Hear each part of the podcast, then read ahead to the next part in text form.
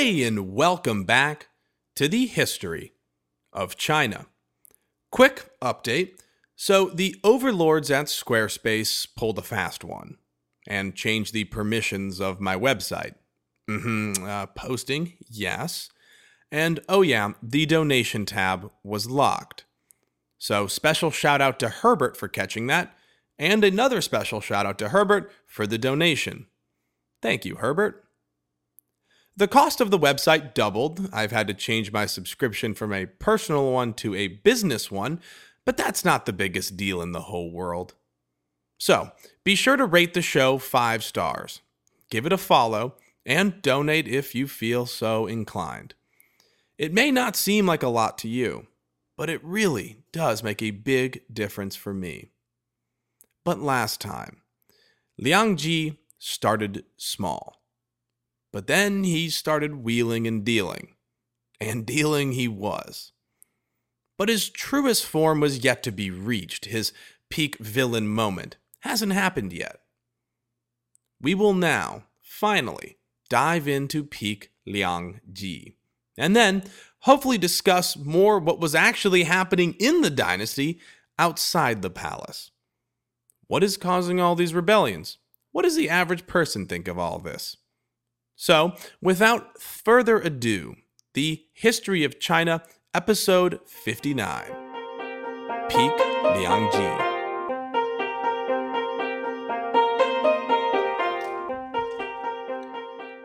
Emperor Huan was now the emperor.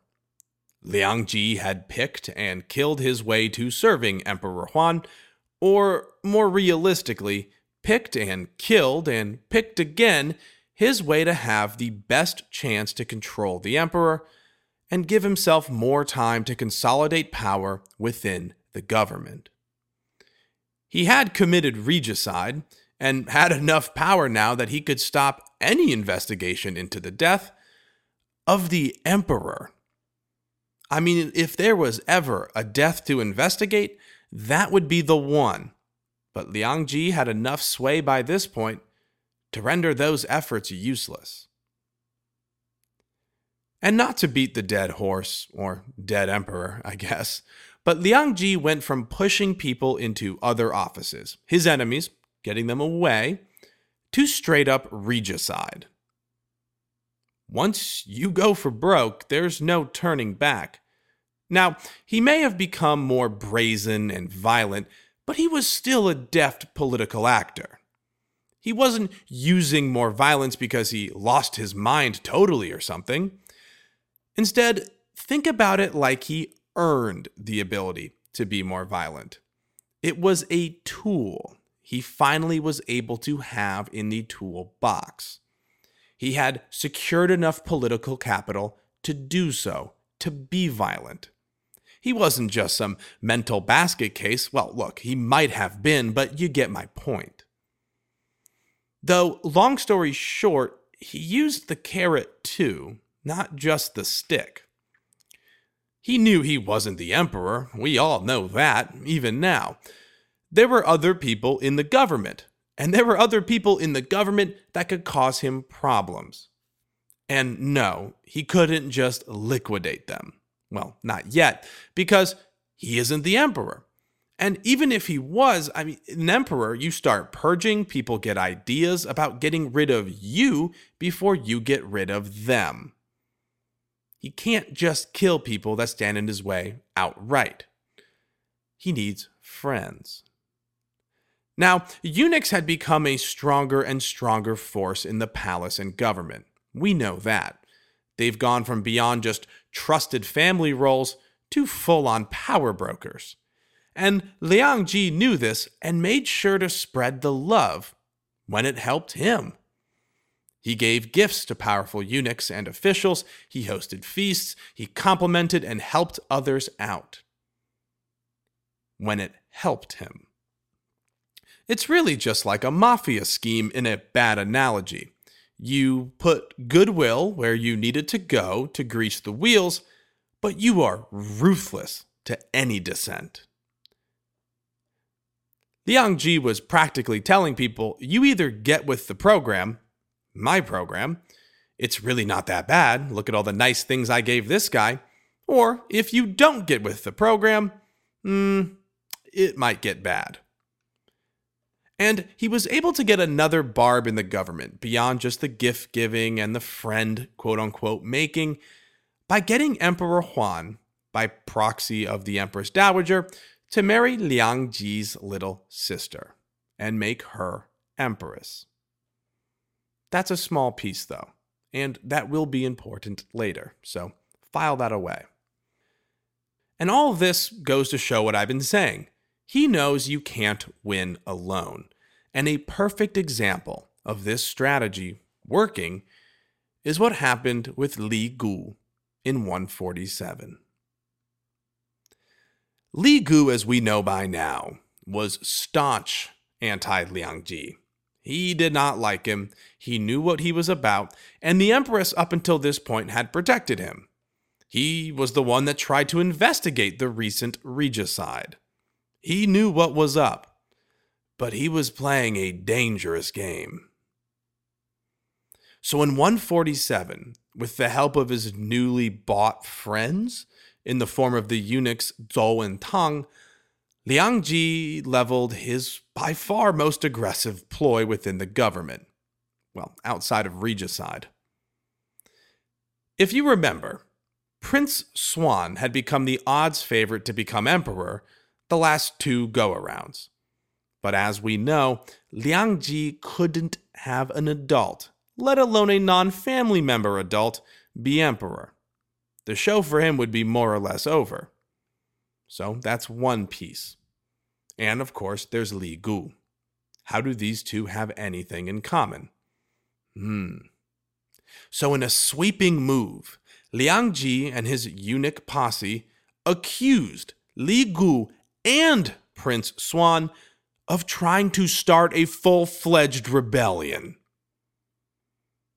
One guy leveling these accusations, that's not going to fly. But with the eunuch's help, these accusations held because they were corroborated, albeit corruptly. And Prince Suan, for his part, got demoted so far out of his current place, he ended up killing himself. And meanwhile, finally, Liang Ji had outdone Li Gu because Li Gu was executed. Oh, yeah, you see where this is going.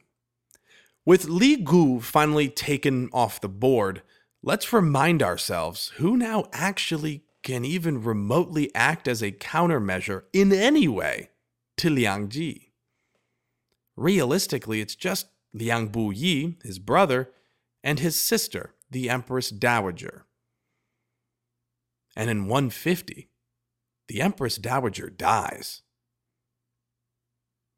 She had been probably the most capable at keeping Liang Ji in check. She outright told him no several times, but still never seemed to grasp what he was capable of. She, for her part, had the ear of the emperors more than he did, but she let him in, and she never really did enough to remove him. She told him no, but she never did anything that remotely signaled that she was aware how bad he was. However, before she died, she had relinquished her regency over Emperor Huan, and he was now technically on his own. Remember that too. Even though the regency was done now, with his sister being gone and all, Liang Ji, over the last few years, had truly procured enough power to now hold the strings of government administration. All of them. Emperor Huan be damned.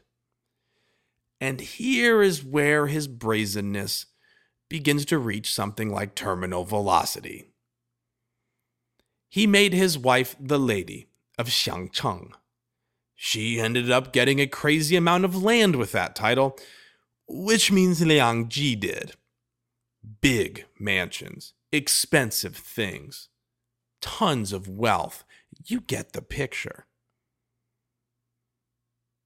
To further paint what was happening here, the way to keep the cash and the nice things coming in often started to just be accuse a wealthy landowner of crimes, take their cool stuff for himself, kill them, repeat. He's a villain. He had reached peak form, his final stage of evolution, may I say. Oh, and to man these now swelling properties, you need labor. So, of course, just enslave the local peasants. Saves money, easy. And yes, obviously, that is exactly what Liang Ji did. But peak villain form began to show another side of Liang Ji, because he began to show hubris. He truly had all the cards in the deck, and now he could show it. In a small but important instance, he further demonstrated this flaunting, but finally, it had some consequence. There are laws in the Han Dynasty, believe it or not, and we will get to those. For the sake of this story, the important law here is that you simply cannot bring weapons into the Imperial Meeting Hall. Everyone knows that. Well, back then they did. That doesn't need much explanation, though. You cannot have weapons in a tight room where policy is made and where the Emperor is. Duh. And this is not a new rule. This had been a rule for a very long time. It's common practice at this point. Liang Ji, though, if you're not picking up what he has become, yeah, brought a full fledged sword to the Imperial Meeting Hall. Now, this was an affront. I, this is ridiculous. And an official requested that Liang Ji be impeached, which is just letting him off soft, if you ask me. This is a tried and true rule. He just broke it. He didn't seem to care. However, obviously, Liang Ji controlled the strings of government now. I've only told you 10 times. He really did. So he obviously was not impeached. But it was recorded that he was legitimately embarrassed. He broke a clear rule for no reason, and he overstepped, and he got caught doing so which, believe it or not, so far he really hasn't gotten himself tied up that much. So he ended up giving up his annual salary that year. Didn't get impeached, was embarrassed, gave up his salary. That's not the end of it, obviously, because you can't impeach Liang Ji or even float that idea and expect him just to forget. And again, no matter how embarrassed he was, he's not going to forget that. The official who sought Liang Ji's impeachment was in his current position in the government because he was promoted by none other than Liang Bu Yi, the last remaining check on Liang Ji. If you remember from last episode and the episode before that, Liang Bu Yi was, yes, Liang Ji's brother. But more importantly, now in this moment, he was, of course, the mayor of Luoyang, the capital city. Liang Ji, being who he was, was now moderately suspicious of his brother, which is par for the course with Liang Ji. However, it was his own absurd decision making that even brought up the idea of impeachment. Still, you can't be allowed to exist in this government if you are even remotely suspicious to Liang Ji. And so Liang Ji removed his brother, Liang Bu Yi, from his role as mayor of Luoyang and made his own teenage son, probably around 15 years old, the new mayor of Luoyang. Of course, knowing Liang Ji, you shouldn't be surprised that he did not stop there. He proceeded to rid the government of all of Liang Bu Yi's friends, his buddies, his allies. Gone. But Liang Bu Yi was the last person that could realistically say no to Liang Ji and not be killed. Nothing now really could stand in Liang Ji's way. And he made sure to capitalize on that. He went full Wang Mang. Remember him? The guy who tried to start his own dynasty, ended the Western Han? Oh, yeah. We're back to this. Liang Ji, for example, got himself to, yes, of course, yes, be allowed to carry his sword into the imperial meeting hall. Now he can do that. He got people to officially only refer to him as his title and rank, something that's very rare. He got his new bought off or scared co officials to convince the emperor to give him even more money and even more land. And yeah, I haven't mentioned this yet, but officials in that time were usually required to essentially jog into the imperial meeting hall. That was an actual Han Dynasty rule. And of course, Liang Ji got himself a special dispensation so that he no longer had to do that. And he would proceed to walk very slowly to the meeting hall just to show you that he could. This ridiculous display of self aggrandizement made a lot of people step back and say, wait a minute. You're giving yourself titles, money, special privileges not seen since some emperors, acting all like Wang Mang, who was a usurper? Are you going for the throne? We might ask that now, but obviously you couldn't say that out loud back then, or you would probably be killed. Liang Ji, though, spoiler, is now dead, so I can say that. He looked like he was trying to usurp the throne. And this nonsense of just lining his pockets, making himself more powerful, carried on for years. But in 159, Liang Ji would finally reach a scenario in which he struggled to control. In 159, Emperor Huan's empress died.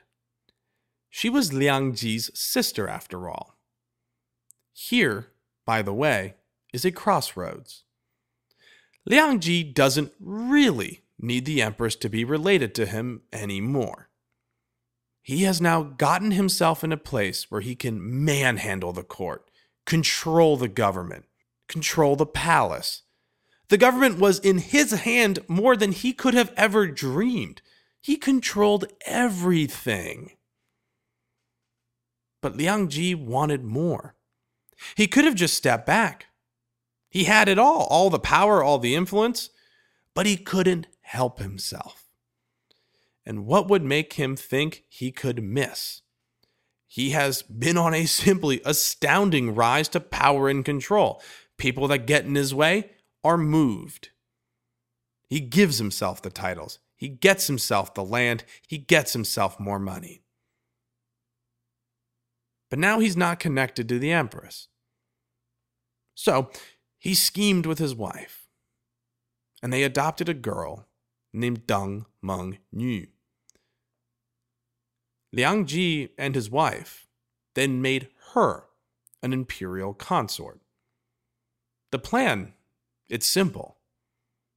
Get the emperor to pick her as his next empress, which in turn obviously directly translates to give Liang Ji even more power. But power was predicated in this scenario on actually being able to control Deng Meng Nu. She may have been adopted by Liang Ji, but she was no orphan. So, to tie up loose ends, assassins were sent to kill the girl's mother. And here is where it all falls apart. It wasn't the regicide, it wasn't the crazy and obvious power grabs. None of that. It was because the assassins were found out by the mother's neighbor, a powerful eunuch.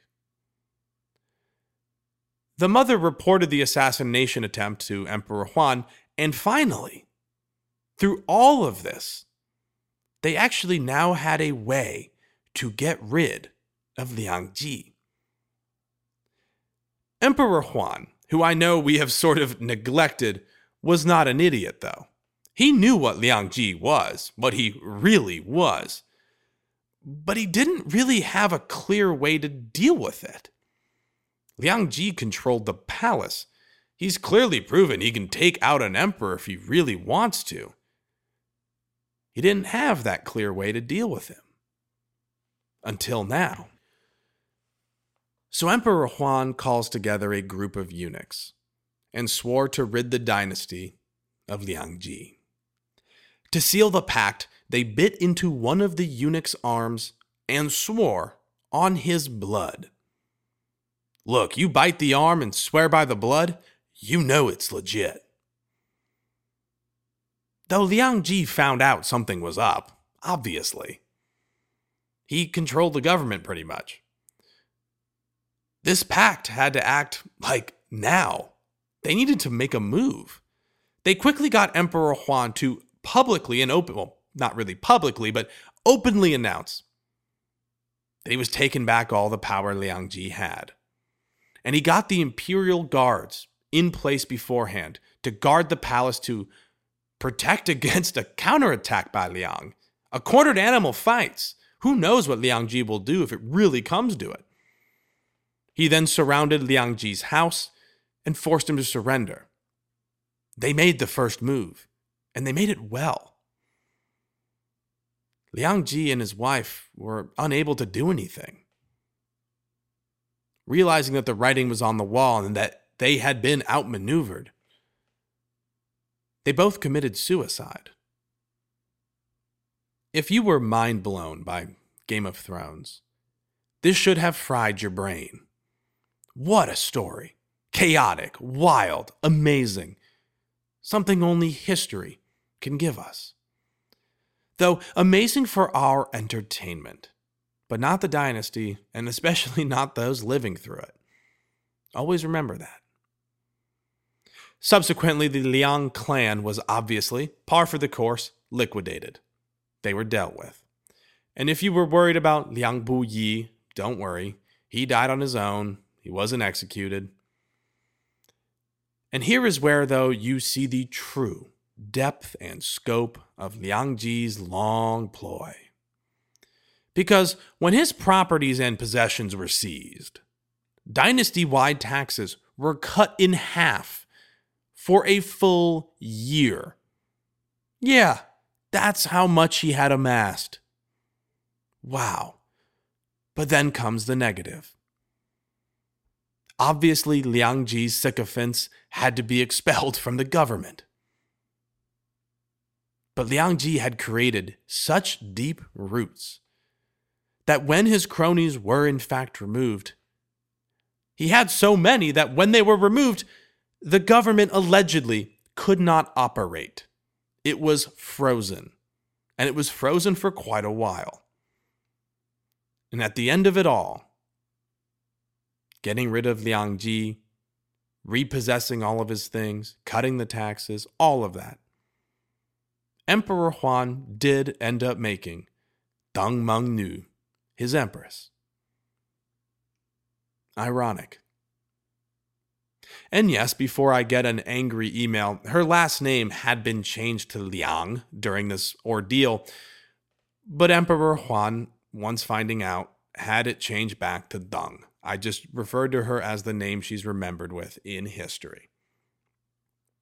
But yeah, the plan worked in the end. She did, in fact, become empress. But Liang Ji was just not there to see it. If that's not a cool metaphor for how to live your life and how plans can backfire, I don't know what else is. Thankfully, though, for the Han, who has their government totally shocked and frozen, Emperor Huan himself was also corrupt and unwilling to accept any form of critiques or criticism. So you just dealt with all this, you get rid of Liang Ji, and now you finally get Emperor Huan, and he sucks. Well, that's a bit harsh, but he was really not great. In the same year that Emperor Huan rid the dynasty of Liang Liangji, the Liang Liangji virus, may I say, he had a chance to also fix another problem that of the growing eunuch's power. A county magistrate had submitted a petition and it said, look, you gotta stop this. You have to curb the powers of the eunuchs. It's tainting the ability of the government to work. And he's right. All of these little things, they keep having the chance to be put away for good, and no one does anything. And in this case, with a chance to knock out two birds in a year, Emperor Huan was so offended that the official had stated that, quote, is the emperor turning blind, end quote, in regards to the fact that no one was fixing this problem, that he got rid of the official, executed them, and obviously did not end up fixing the eunuch problem. Great. Bad decisions continued. Wow, bad policy worsened. Fantastic. Things are bad. Well, maybe not bad, but definitely bad in retrospect. Because in 161, the Qiang rebellions were proving to be extremely expensive to deal with. Armies have to be kept in the field, supplies have to be bought. You get the idea. So Emperor Huan did something new. Not new in the grand scheme of history, though he was definitely on the early side to do this, but he pulled the tried and true trick of selling titles. Yeah. That happened in pre revolutionary France, and how did that go? That happened in England, how did that go? And of course, these are modern examples, but it would prove to be another nail in the coffin for the Han. They might not know it then, but it would be. But before we get to the results of that failure of a policy, I want to pull us back here and understand what was actually happening in the Qiang region and with the other rebellions. They are rebelling, we know this. But why? How did they keep it going? What were they fighting for? What was happening to the people of the Han? It seems all doom and gloom now, but yeah, the policies are failing at the macro, but what is happening to those on the lower side, you know, the average side of things? And I just want to pivot us there to end this episode. So, next episode, get ready to dive into the wild world of rebellions. Again, be sure to rate the show five stars, follow it, share it with your friends, donate, whatever. I'm just so glad you guys are listening, and I'm back to posting.